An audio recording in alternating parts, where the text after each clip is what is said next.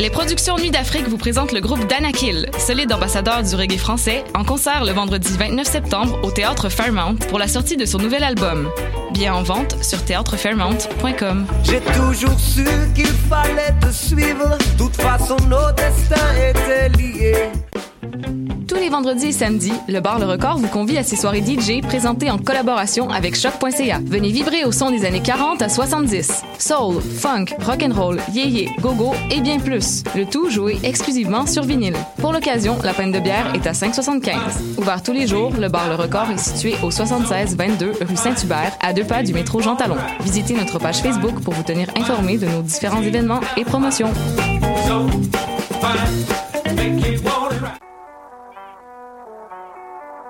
What a day et c'est Robert Nelson de À la claire ensemble sur les ondes de choc.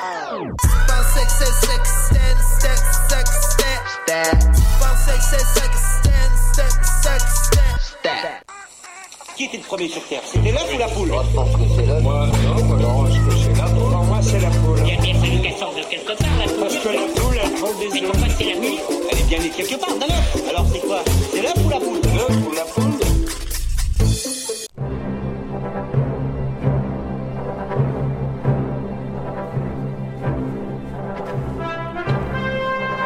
Bonsoir à toutes et à tous, c'est le début d'un tout nouvel épisode de L'œuf ou la poule, votre rendez-vous scientifique sur la web radio de Lucam, choc.ca. Alors ce soir, je pourrais commencer en vous disant documentaire choc, les secrets de la place Diouville enfin dévoilés, ou encore les dix plus grands mystères irrésolus de l'archéologue du Parlement. Mais comme on ne cherche pas les clics, mais plus votre réel intérêt, voici ce dont on va parler ce soir. On se téléporte dans le temps, certes, en 1849. Au bord du fleuve Saint-Laurent, un édifice de deux étages en bois abrite une réunion au sommet avec les parlementaires du Canada dit unis à l'époque. C'est alors que le gouvernement discute et vote une loi pour indemniser les victimes lors des rébellions entre les patriotes et le Haut-Canada dix ans auparavant. Ça, c'était pour les patriotes. Mais de riches marchands britanniques s'y opposent à cette loi, manifestent et mettent le feu au Parlement. Alors pour en parler plus en détail, euh, on reçoit Marine Guillou. Bonsoir. Bonjour. Alors euh, Marine, vous êtes archéologue, diplômée de la maîtrise en anthropologie avec une spécialité en archéologie à l'Université de Montréal. Ça. Et en ce moment, vous travaillez actuellement pour la firme Ethnoscope pour les fouilles, le chantier de la place Diouville. Exactement. Et pour commencer cette émission, on va d'abord com- euh, commencer, oui, ça fait... Oui, on va commencer On va par commencer. On va commencer par commencer avec une rediffusion d'un slam scientifique de Julie Dirwimer, dont je tairai le sujet. Et en fin d'émission, on retrouve également David Montmini. Bonsoir. Bonsoir. Ça va bien, David? Ça va bien toi? Oui. Alors ce soir, David, dans ta série euh, Philosophie euh, des sciences avec une approche euh, féministe, de quoi nous parleras-tu? Eh bien, comme euh, j'avais promis, promis lors de la dernière séance, on revoit euh, le thème de l'objectivité en sciences selon Elizabeth Lloyd, donc c'est la deuxième partie. Parfait. Et alors on commence tout de suite avec le slam scientifique de Julie Dirwimer. Julie Rumeur qui nous a préparé un slam érotico-mathématique. On attend de voir si ça part en studio. Fais-moi un, signe moi. avec le pouce. On est un Oui. peu comme un système quantique.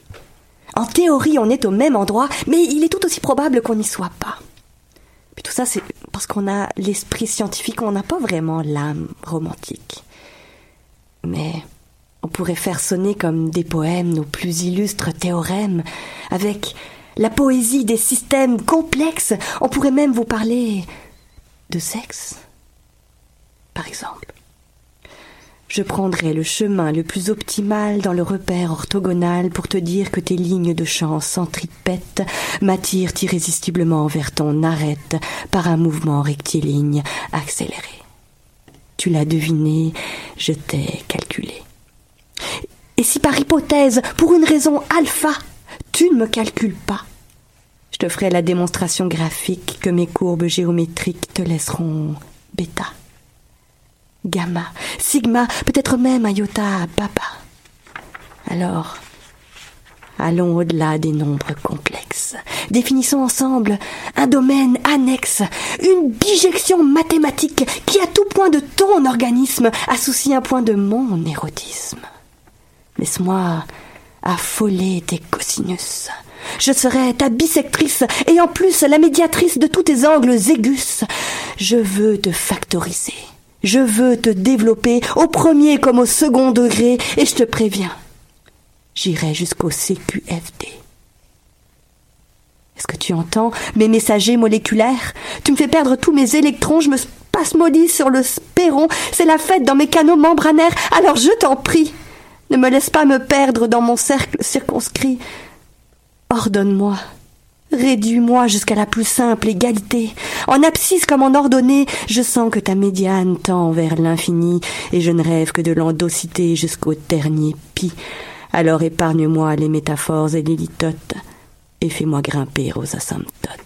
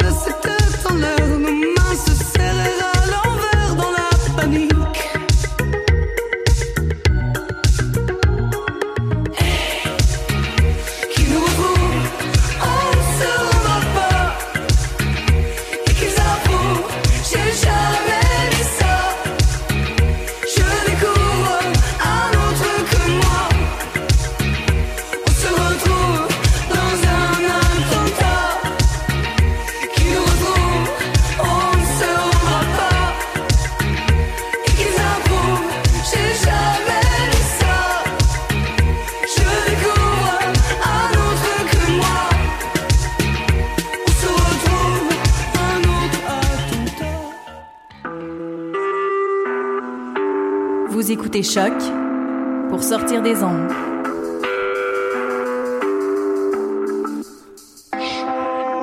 Podcast, musique, découverte. Sur choc.ca. On entendait Une autre que moi de Fishback après le slam scientifique de Julie Dirwimmer. Et vous êtes toujours à l'écoute de l'œuf ou la poule. On continue ce soir en parlant d'archéologie. Et comme je le disais dans l'introduction, on reçoit aujourd'hui Marine Guillou. Rebonsoir Marine. Rebonsoir. Bon, cette fois c'est ton tour. Donc comme je le disais, t'es, euh, t'es vous, comme d'habitude, je risque de switcher entre le les tu, deux. ça va très bien. Donc, tu es archéologue, diplômé euh, en anthropologie, spécialité archéologie d'une maîtrise à l'Université de Montréal. Et en ce moment, tu travailles sur le chantier de la place Diouville. Donc, euh, pour resituer un peu, c'est à Montréal, à deux pas de l'actuel musée Pointe-à-Calière, qui est la cité d'archéologie et d'histoire de Montréal. Alors, je veux pas t'enlever les mots de la bouche, mais juste pour euh, introduire un peu le chantier. Donc, euh, ce sont déjà les troisièmes fouilles entreprises depuis 2010 euh, sur ce site-là. Et il faut bien se replacer à l'époque. Le Parlement, c'était vraiment le plus gros édifice euh, de la ville. Il s'étirait sur 100 mètres de long euh, sur euh, donc la- cette place Diouville. Et avant le Parlement, on en reparlera, mais c'était un marché, le marché euh, Sainte-Anne. Exactement. Bon, mais alors, euh, avant, de, avant de rentrer dans, dans ce suspense, dans ces secrets, j'avais dit que j'insisterais pas. s'enfoncer dans les Merci sur les profondeurs. secrets. ouais. Exactement. Euh, Est-ce que, en, en cherchant en fait à l'université de Montréal les différents laboratoires en archéologie, j'ai découvert qu'il y avait tout type d'archéologie. Est-ce que tu peux nous partager un peu les différents types d'archéologie qui existent? Alors dans le fond, euh, déjà il y a deux façons de, de- de procéder à des fouilles d'archéologie. Il y a l'archéologie euh, qu'on va dire de sauvetage, qui vise à faire des interventions lorsque des vestiges archéologiques euh, sont potentiellement menacés par des projets d'aménagement.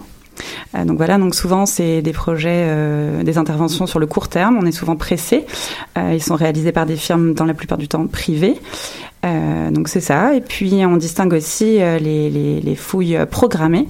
Donc là, qui sont davantage pratiquées euh, bah, dans, le cadre universitaire, où bah, il y a des firmes aussi qui participent bien sûr. Puis beaucoup de enfin tous les domaines, tous les, pardon, je, me perds un peu, mais c'est ça, tout, tout, tout ce qui est connecté à l'archéologie peut faire des, fouilles programmées. Et puis là, on est un peu plus à l'aise avec le temps, et parfois, on fait plusieurs campagnes de fouilles, plusieurs années de suite. C'est ça. Et alors, tu nous disais en micro que c'était une discipline récente. Alors pourquoi? Ben, c'est ça. En fait, il y a toujours eu de l'archéologie au Québec, euh, mais c'est vrai que euh, à partir des années 60, avec la Révolution tranquille, euh, le territoire, l'aménagement du territoire va petit à petit se développer. Et qui dit aménagement du territoire dit souvent intervention archéologique, parce que plus on aménage le territoire, plus on a de chances de découvrir des vestiges. Je dis chance parce que je suis archéologue, donc ça m'arrange bien, mais mais c'est ça. Donc donc c'est ça. Puis pendant les années 60, donc on voit tout ça se mettre en place. En 1961, il y a aussi la création du service d'archéologie du ministère des Affaires culturelles du Québec qui est créé. On commence à voir aussi dans les universités à se mettre en place euh, des hum, des comment des, des, programmes. des programmes spécifiques à l'archéologie et euh, donc c'est ça si tu veux une professionnalisation et puis un développement de l'archéologie à partir de ce moment-là Et alors, une fois sur le site archéologique, Ouais. quand vous commencez les, les fouilles, Mhm. comment ça se passe la, la découverte d'un objet? Si tu nous faisais une petite chronologie de, de l'objet euh, enfoui sous la terre jusqu'à ce qu'on, euh, son exposition dans un musée ou, ou au moins son étude par les, les historiens et les archéologues? Ouais, alors en fait, il y a déjà une petite mise au point qu'il faudrait faire parce que c'est vrai que quand on est archéologue, on n'y pense plus, mais on se rend compte en parlant avec le, le public ou les gens qu'il y a un grand attachement à l'objet. La seule Oui. chose, c'est que quand on fait de l'archéologie, en fait, on s'attache à la découverte d'un site archéologique dans lequel on retrouve des artefacts. Parce qu'un artefact, un objet sorti de son contexte archéologique, il n'y a pas de grande valeur archéologique à proprement dit. Il nous faut interpréter euh, tout ça. Donc c'est vraiment un ensemble. Mais euh, Par bah, exemple, sa position va avoir de l'importance sa vous position puis, puis, euh, en fait enfin à la fois le, le- comment la, la nature du site ça va nous l'objet va nous informer sur la nature du site mais l'objet seul est dénaturé si tu veux un petit peu. Donc c'est ça. Une fourchette toute seule tu te dis c'est bien mais une fourchette dans une cuisine c'est encore mieux. Tu vois c'est quand même ça te donne des informations supplémentaires. Mais c'est ça. Donc on fait des études de potentiel d'abord. On évalue si tu veux euh, est-ce qu'il y a possiblement un site là euh, dans, les- dans les zones dans lesquelles on va intervenir donc ça souvent on a des documents historiques euh, où on regarde s'il y a eu d'autres interventions aux alentours ce genre de choses. Ensuite, on va faire de la prospection inventaire, c'est-à-dire qu'on va faire des, des petits trous, soit mécaniquement avec une grosse pelle mécanique, donc là généralement c'est plus important, Ah, c'est plutôt les gros trous. c'est plus gros les gros trous, ou c'est ça, un inventaire en faisant des, des plus petits sondages de 50 Mhm. cm sur 50 cm, on descend et comme ça on a une lecture du sol, on sait ce qui se passe et on sait à quel niveau les artefacts arrivent, est-ce qu'il y a quelque chose, c'est ça. Puis ensuite on a la presque du carottage. Ah mais exactement. Oui, c'est ça. C'est un peu l'idée. C'est un peu l'idée. Puis comme ça, on a une lecture claire du sol. Et ensuite, on passe à la fouille. Si on a, si on a des artefacts et que la, la lecture est, est claire, on passe à la fouille. Donc là, euh, la, la récolte des informations qui vont ensuite être interprétées, euh, si tu veux. Euh, donc il y a ensuite, bien sûr, l'étape de laboratoire. On étudie nos artefacts, on étudie toutes les informations. Ensuite, bien sûr, euh, ben, on a des résultats et on produit un rapport. Euh, c'est ça, c'est pas mal. Et ça. le, le nettoyage, par exemple, il se fait sur place. Il se fait. On a souvent l'image de l'archéologue avec son pinceau. Waouh. C'est ça. Alors, Des pièces à sortir. bah, les fouilles en tant C'est ça. Voilà. Les fouilles en tant que telles, euh, je dirais que c'est quand même, euh, bah, notamment les fouilles historiques, parce que ça, on pourra s'en reparler plus tard, mais les fouilles historiques sont déjà plus physiques. Euh, c'est pas rare qu'on intervienne à la pioche, à la pelle, Euh, donc c'est parfois un petit peu plus dur sur le corps. Euh, Alors ça, c'est vraiment la- les archéologues qui, qui, qui Oui. vont sur place, qui sortent les pioches et oui, les oui. pelles et qui... oui, oui, oui, oui, on fait tout le travail. D'accord. et euh, c'est ça. Puis les fouilles préhistoriques, parfois effectivement, c'est une fouille plus fine, mais on y va quand même avec une truelle. Et le pinceau, c'est vraiment réservé à l'artefact euh, fragile où on va avoir besoin de dégager l'artefact sans le le, Le le- briser. le briser ou quoi que ce soit. Ouais, ouais, c'est pas mal ça. Et pour en, Oui, pour en venir au laboratoire, effectivement, euh, il y a des interventions. Généralement, le laboratoire se fait après le nettoyage, l'inventaire, la numérotation de chaque artefact. Néanmoins, euh, bah, par exemple, le chantier où je suis là en ce moment, on intervient exactement en même temps. Il y a tellement de stock qu'on a déjà du travail. Wow. Donc euh, c'est ça, on le fait euh, au jour le jour, on avance. Là, déjà, tu as, cité quelques types d'archéologie, donc préhistorique, historique.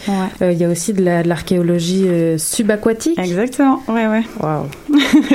Parfait. C'est bien vrai. Et alors, tous ces artefacts, donc toi tu dis artefacts, hein, tu, tu dis pas Oui. objet, nous on a envie de dire... Bah, objet, ça marche aussi. objets mais que- artefact, tu vas vraiment chercher l'idée archéologique derrière. Je pense que c'est le terme le. Ouais, mais objet, ça fonctionne très bien. Alors comment est-ce qu'on explique les différents, euh, euh, différents degrés de préservation de, de ces artefacts dans le sol? Ben. Est-ce qu'il que l'archéologue s'en mêle un peu de la compréhension de cet état de conservation d'ailleurs? Euh, C'est-à-dire qui s'en mêle. Est-ce que c'est quelque chose qui vous intéresse aussi de, Ah. de, de savoir euh, pourquoi est-ce qu'il est bien conservé ou Oui, pourquoi est-ce qu'il est mal conservé? Bah, effectivement, ça nous concerne parce que, par exemple, avant de préparer une fouille, on va avoir euh, quelques, quelques renseignements sur notre sol. Par exemple, on sait que si notre sol est acide, il y a il y a moins de chances qu'on retrouve des ossements parce que l'acidité va, va ranger l'os plus vite, enfin détruire l'os plus vite. Mais c'est ça. Mais chaque contexte archéologique, en fait, euh, ça a vraiment une influence sur l'état de la conservation des sites parce que lorsque, les objets en fait arrivent jusqu'à nous, c'est que euh, dans le contexte archéologique, ils ont trouvé un équilibre à la fois euh, chimique, physique, et c'est ça qui a permis de nous les ramener. Donc, enfin, un équilibre favorable à leur conservation. Donc, si tu veux, donc comme je disais, l'acidité du sol, le taux d'humidité, la température, euh, l'environnement biologique, même l'exposition à la lumière, tout ça, c'est autant de variantes qui vont influencer la conservation de l'objet. Mais il y a un autre point aussi qui influence l'objet en lui-même, c'est la matière. Si Oui, tu veux, le- quel type à quel type d'artefact on fait face.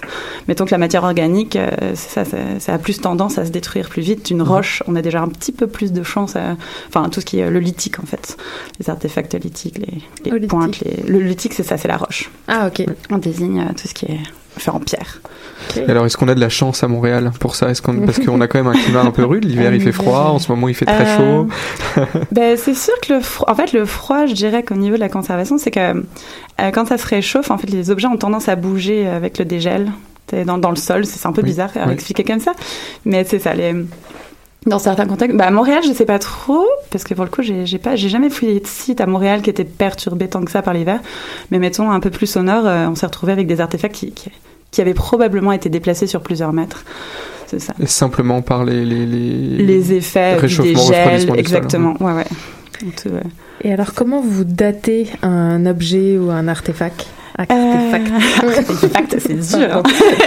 Euh, bah, la plupart du temps, je te dirais que aujourd'hui, euh, on a la chance, euh, nos générations, qu'il y ait des gens qui travaillent beaucoup avant nous. Donc, on a euh, beaucoup de, de collections de références, euh, que ce soit pour les céramiques, euh, les artefacts lithiques, justement tout ce qui est les pierres, ainsi de suite. On a beaucoup de collections de références. Donc, on arrive là, on ouvre un manuel, puis on sait déjà à peu près dater notre site. Donc ça, c'est un grand avantage. Donc ça, c'est ce qu'on va parler ici d'une datation par type. Donc euh, chaque type va correspondre à une- un moment de la chronologie. Enfin, c'est une, une datation relative, si tu veux. Puis euh, il y a une datation euh, plus précise, euh, la datation dite absolue. Donc là, c'est des méthodes un peu plus scientifiques, comme la datation par carbone 14, la dendrochronologie. Dendrochronologie, on va y arriver. Ça, ça consiste en quoi, par exemple Ça, une vraiment super. C'est en fait l'observation des cernes des arbres. Si tu veux, les, les arbres, ils poussent Oui. à un rythme régulier. Donc, bon, parfois, on peut voir, c'est comme. Des petits détails, il y a des petites variantes, mais c'est ça, ça va nous de- renseigner sur le moment de la coupe de l'arbre. Puis on peut avoir plein d'enseignements comme ça, la thermoluminescence, l'archéomagnétisme. Mais c'est ça, je vais pas trop rentrer en détail quand même, parce que c'est des, sciences complexes. Et puis euh, les archéologues, en fait, dans ce genre de cas, on fait, on fait appel à part entière à des professionnels qui savent faire ça avec nous. Qui Ouais. date euh, dépendamment du matériau, si c'est du- Exactement. du, bois, Ouais, ouais. de la pierre. C'est vraiment des, des jobs spécifiques. Et alors pour revenir à Montréal et à ce chantier qui nous intéresse, est-ce que tu peux nous en dire un petit peu plus? Sur, euh, sur... sur le, le, le, le chantier de... La place du Ville? Ouais, ouais. Euh, bah dans le fond, euh, la place du Ville, euh, bah, qu'est-ce que je peux te dire Sur- sur- Tu veux que je te parle de la vie de chantier, par exemple Comment ça se passe Non, je, je pensais à, à- à nous refaire un petit peu l'historique du, du chantier, mais j'ai l'impression que Karine n'est pas d'accord. Donc tu veux pas du chantier maintenant il, il faut partir, tu vas partir en pause musicale. Ah, très bien, on a plus le temps, on a plus le temps. Allez, on garde le suspense alors. Alors peut-être que juste avant cette pause, justement, tu peux nous donner euh, d'autres exemples de, de chantiers avant qu'on s'en aille place Duville. Alors euh, dis-nous. Bah, c'est une assez vaste question, je t'avoue, mais euh, euh, d'abord, je dirais, bah, comme je t'ai dit tout à l'heure, au Québec, on distingue les, les fouilles historiques, les fouilles préhistoriques. Euh, mais ces dernières années, bah, moi, j'ai eu l'occasion avec mes collègues, on est parti bah, sur la sur la côte nord, en bas du, au sud du Labrador, là, fouiller des, des sites préhistoriques.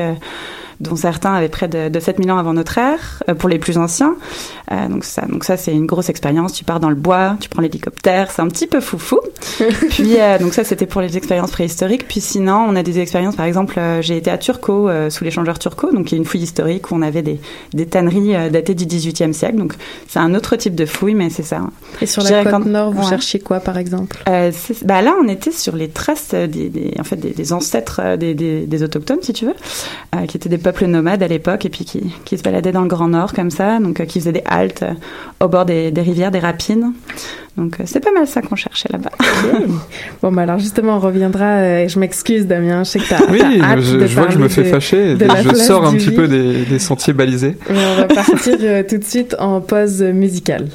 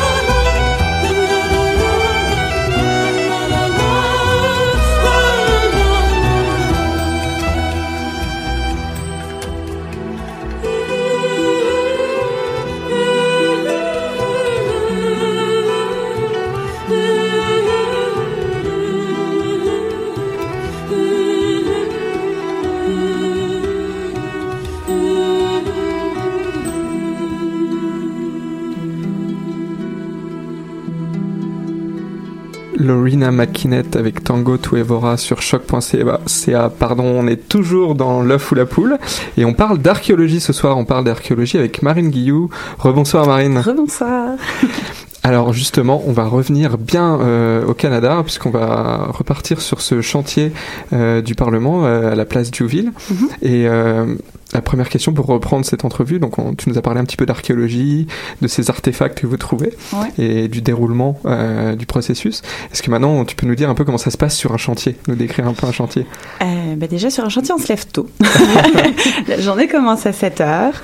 Euh, c'est ça. Bah là les fouilles ont commencé euh, courant juillet, puis elles devraient se poursuivre jusqu'en octobre. Donc c'est quand même un chantier relativement long, euh, de longs mois à travailler. Euh, on est une vingtaine d'archéologues. Enfin sur le terrain ils sont une vingtaine d'archéologues. Euh, tout ça c'est mené par un chargé de projet. Euh, et puis la chargée de projet, c'est vraiment le, le chef d'orchestre qui règle tous les petits problèmes administratifs, mais aussi purement archéologiques. Elle, elle a du renfort avec des assistants. tout aussi sympathiques, qui, qui ont chacun une petite équipe avec eux d'archéologues.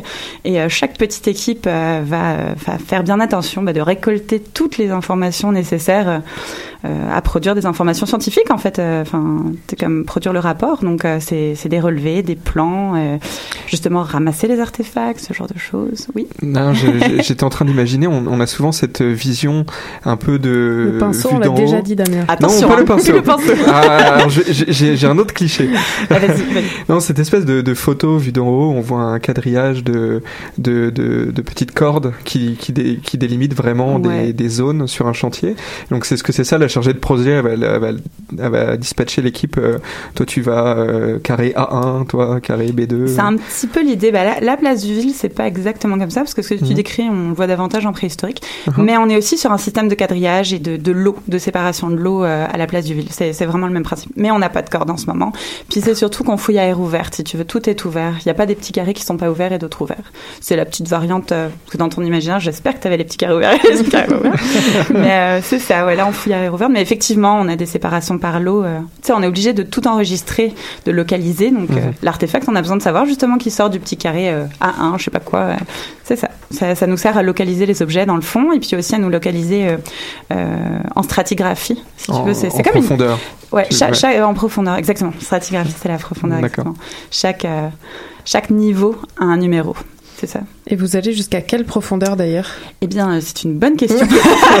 Joker. Euh, Je je- je- écoute, vu la profondeur et ça en ce moment, j'irais facilement dire 3, 3 mètres, 3, 4 Ah, seulement 3-4 mètres là, et- c'est en dessous du Wow. niveau euh, de, du, du sol. euh. Oui.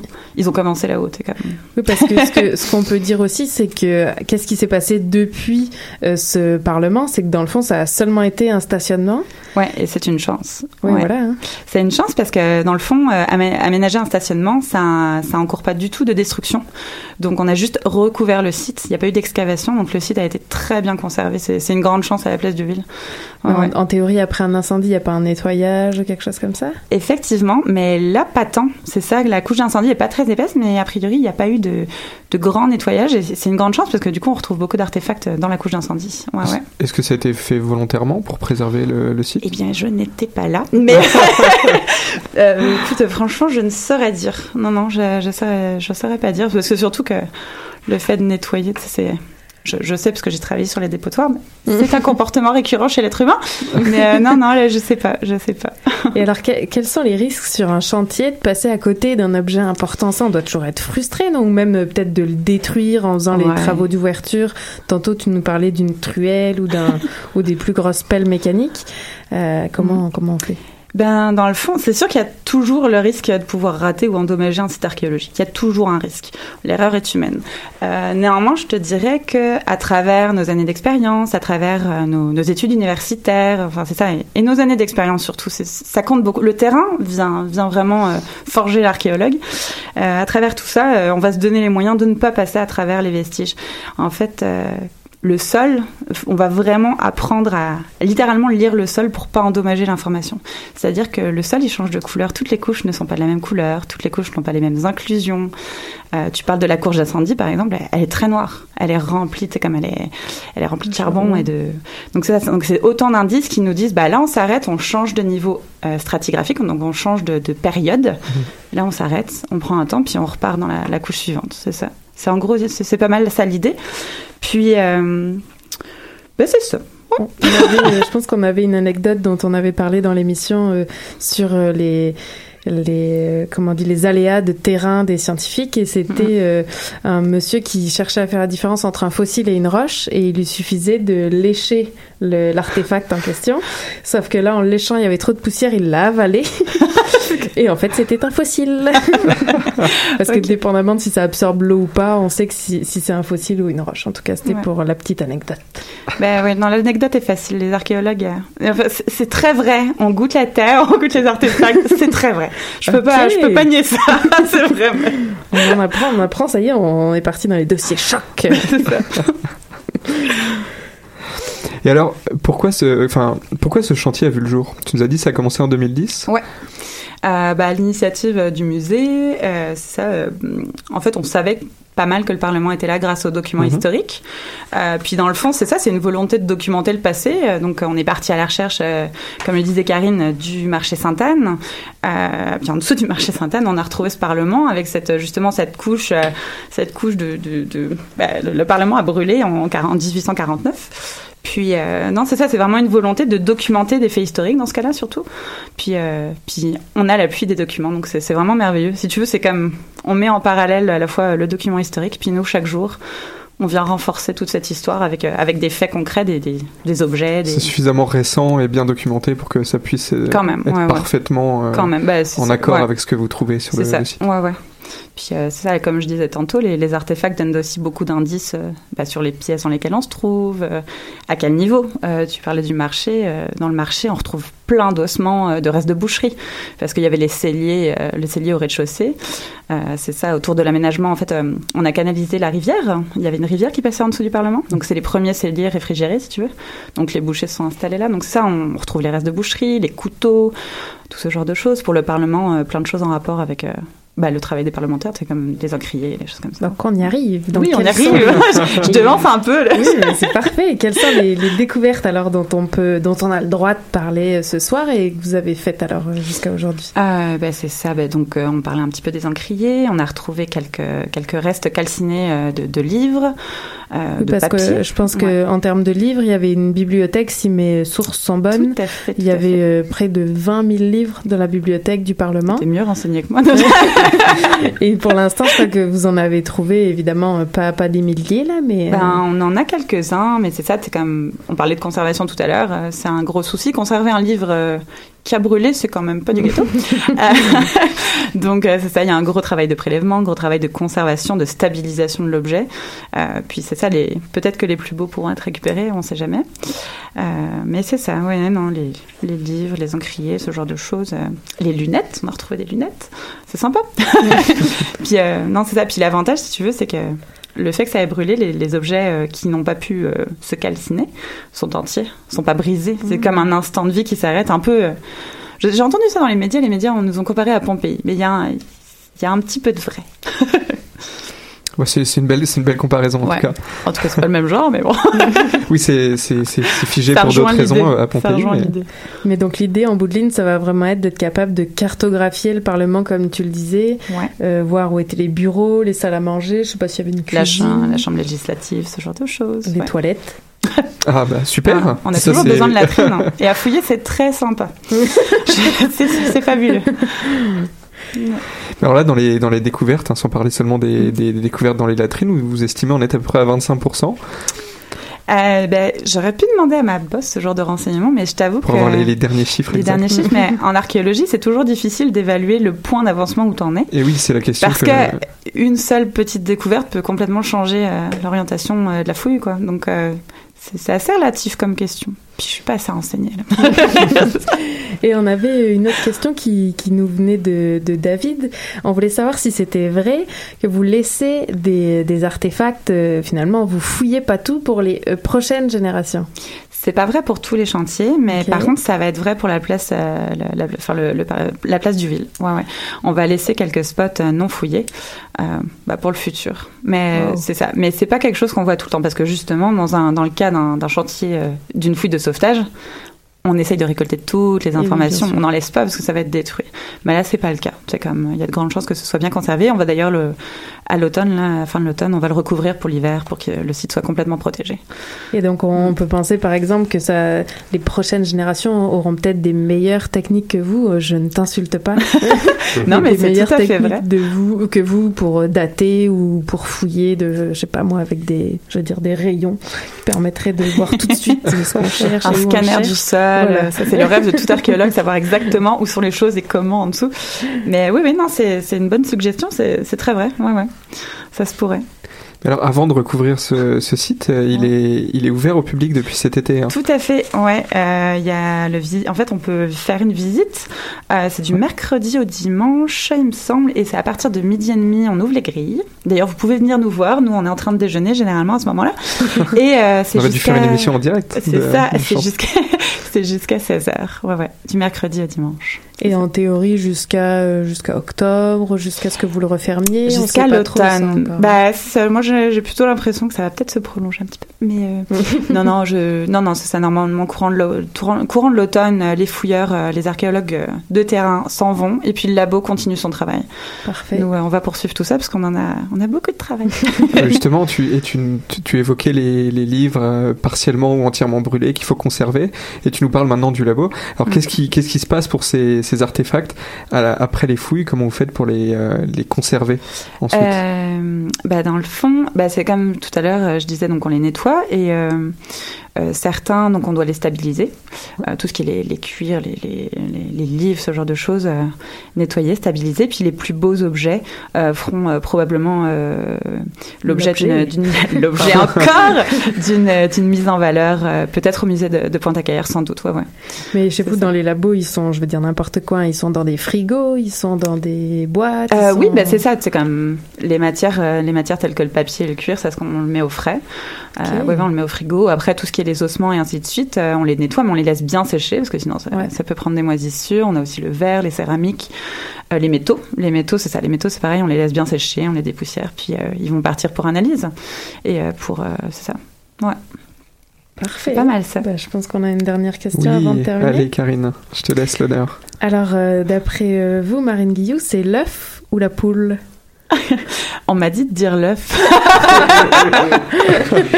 Ah non, pas, pas, Bonne pas réponse. J'ai posé la question ce week-end et on m'a dit tu leur diras que c'est l'œuf. Je te jure. Bonne Bon, réponse. parfait. Donc là, une spéciale dédicace euh, aux copains et aux collègues. Simon Paquin, c'est pour toi. Donc merci en tout cas euh, Marine Guillot. Et pour euh, voir les fouilles en effet il suffit d'aller faire un tour à la place Diouville. Donc c'est à l'ouest de du musée Pointe-à-Calière dans le vieux Montréal. Donc à partir de midi et demi jusqu'à 16h environ c'est ouvert au public euh, jusque dans le courant de l'automne. C'est ça. merci beaucoup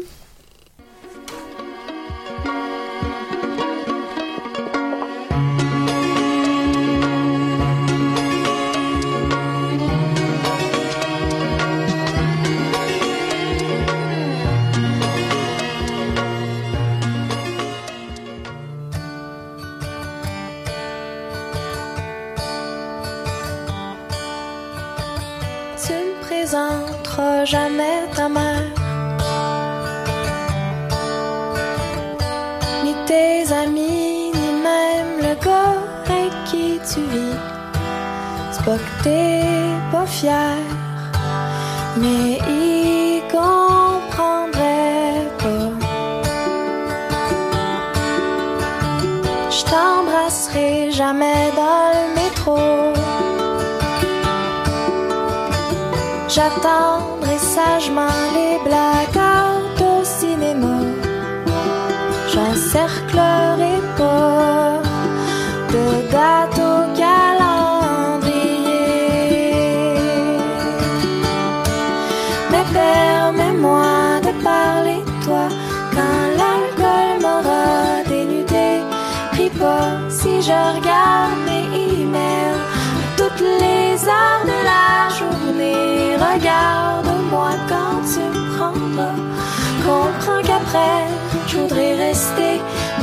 même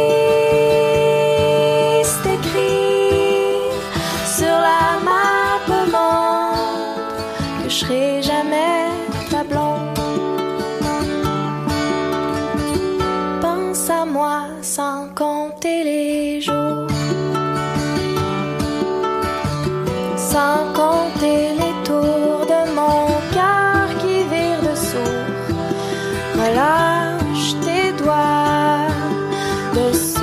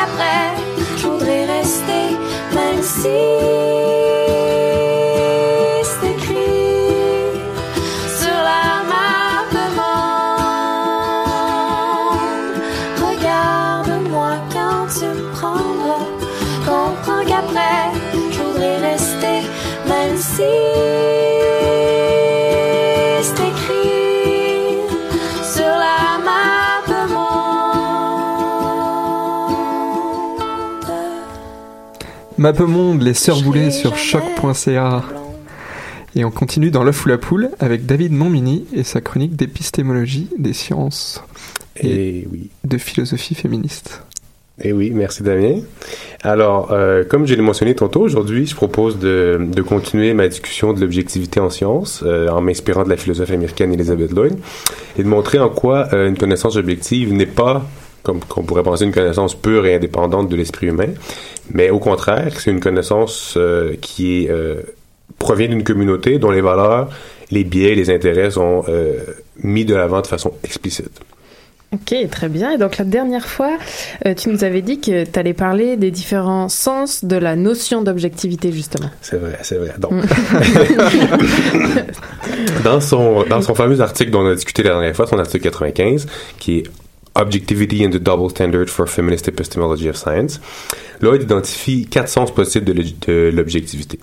L'objectivité peut signifier ce qui est détaché, ce qui est désintéressé ou impersonnel. Ça peut également signifier euh, ce qui est public, ce qui est observable. Une troisième signification est euh, ce qui existe indépendamment de nous.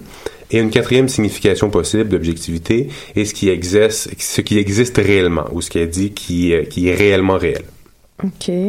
Donc détaché, public, indépendant de nous, ou alors euh, ce qui existe réellement. C'est exact.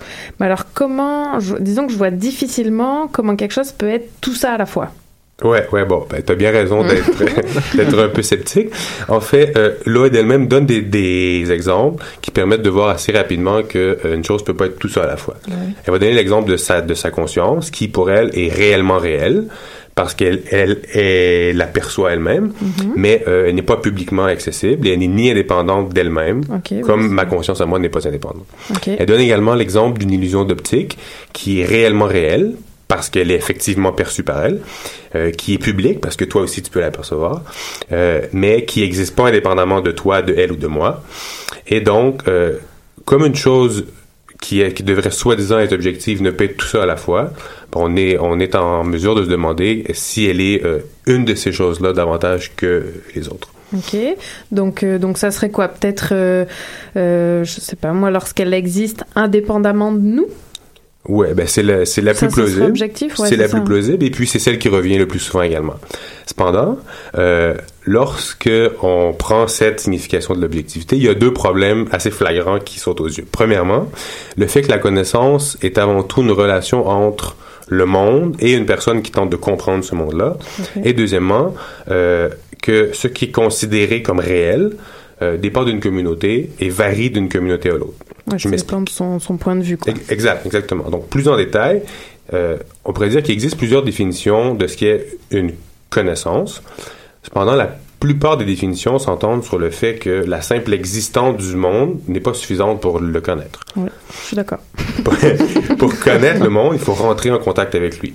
L'idée, c'est que la connaissance au sens large, disons, est le produit d'une interaction entre une personne, le monde et des moyens pour connaître ce monde-là.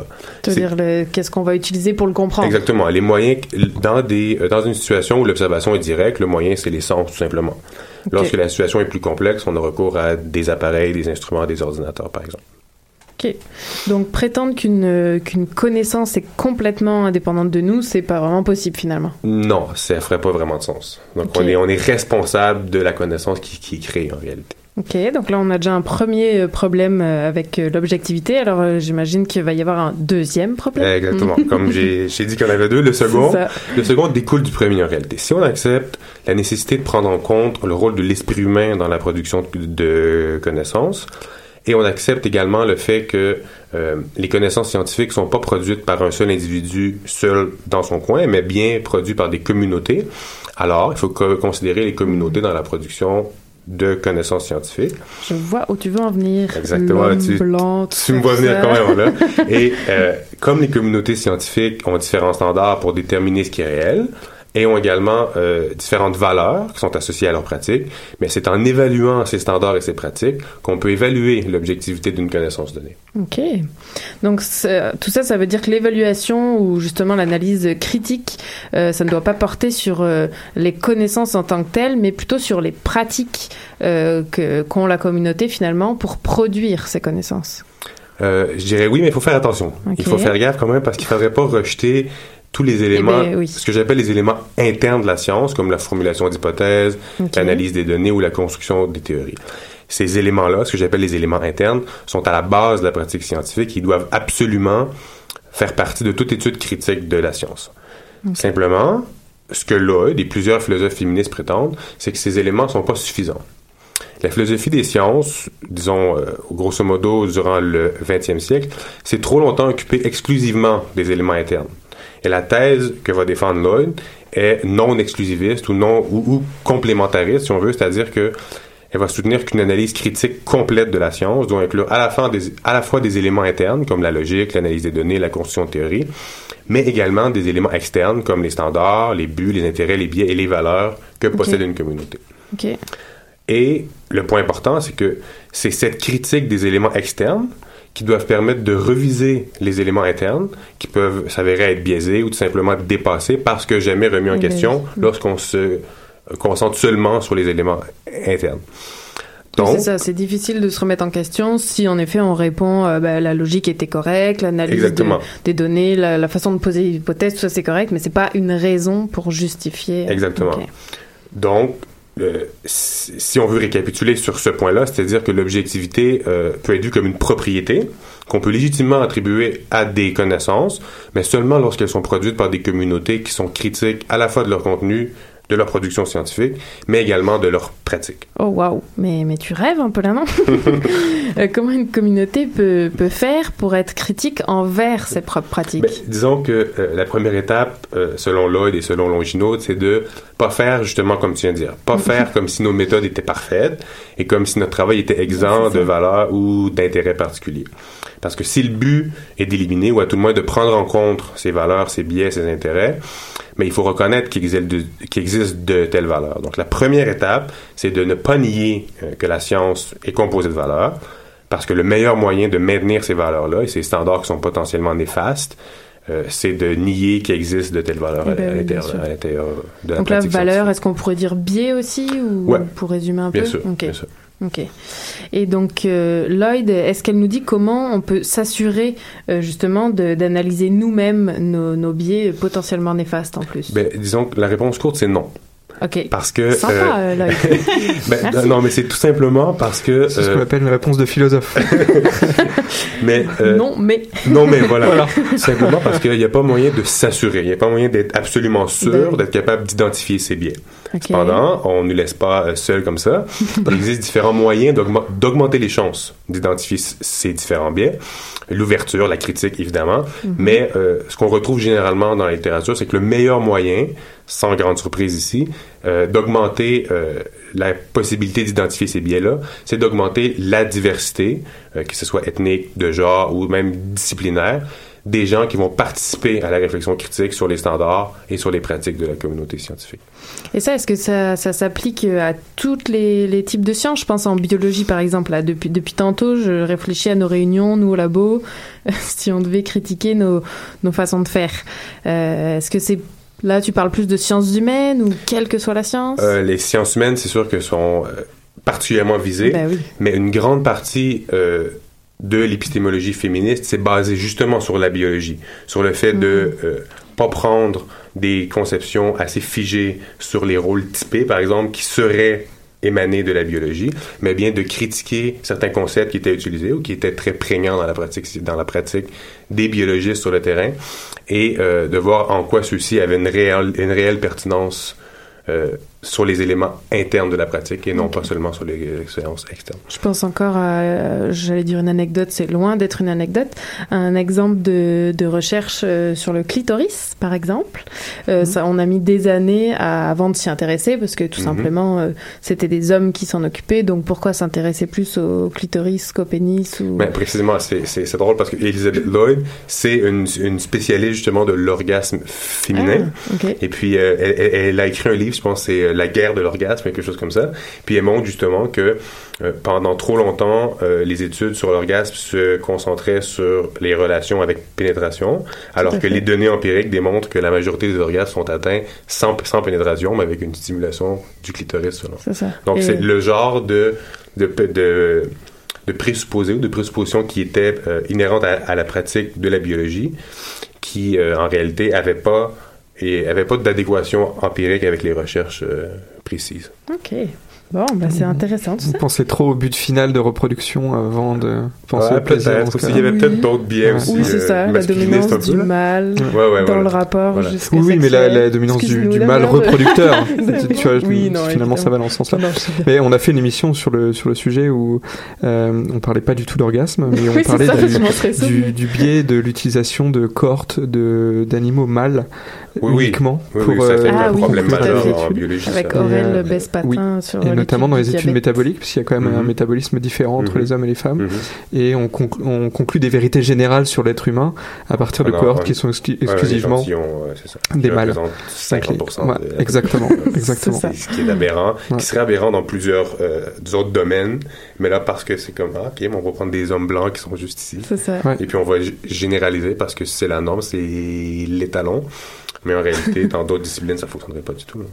Oui, puis surtout, ils avaient réalisé que même dans les études, c'était même pas écrit si, c'est- si le sujet était mâle ou femelle, Mhm. tellement pour Mhm. eux, ça, ça Mhm. avait. euh, peu C'était assumé comme ça, ouais. C'est voilà. ça. Bon, ben c'est l'heure de, de conclure, Oui. je pense. Merci beaucoup, euh, David, pour Plaisir. euh, cette chronique Plaisir. très contemporaine.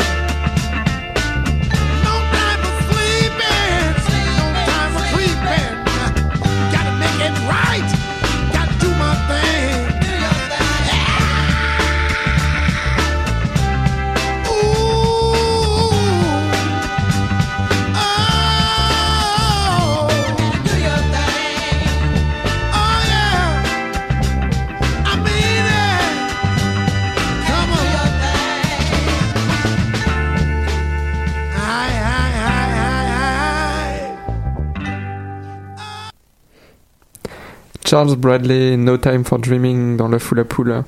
Mais on va vous laisser un peu le temps de rêver quand même. Euh, Oui, quand même. Puisque c'est l'heure de se quitter déjà, Karine. On va se dire au revoir. Au revoir, Damien. Mais avant ça, on va dire merci. Merci à notre invité euh, d'aujourd'hui. Merci Marine d'avoir répondu à nos plaisir. questions. Et au revoir, Marie. Au revoir, Karine. Je vais pas le faire à tout le monde. Et ben, merci aussi donc à, à- à David pour Au sa chronique. David. Finalement. Un grand merci à Lou, à la technique ce soir. Merci Lou. Au revoir, Lou.